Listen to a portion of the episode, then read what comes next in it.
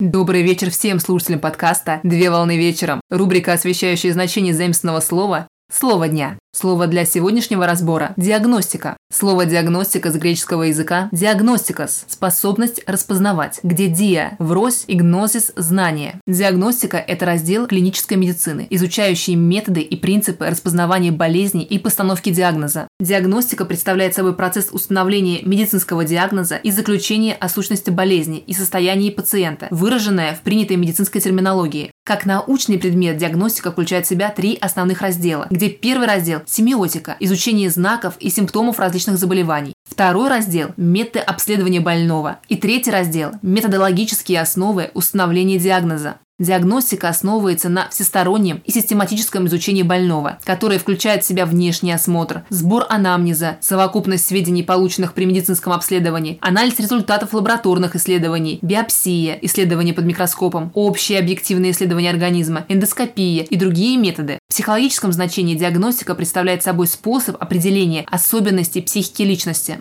В техническом значении диагностика представляет собой область прикладных знаний, которая включает в себя теорию, методы и средства определения технического состояния объектов эксплуатации. Пример. Диагностика параметров автотранспортного средства или комплекс организационных и инженерно-технических мероприятий, предназначенных для определения технического состояния газового оборудования и иных технических изделий.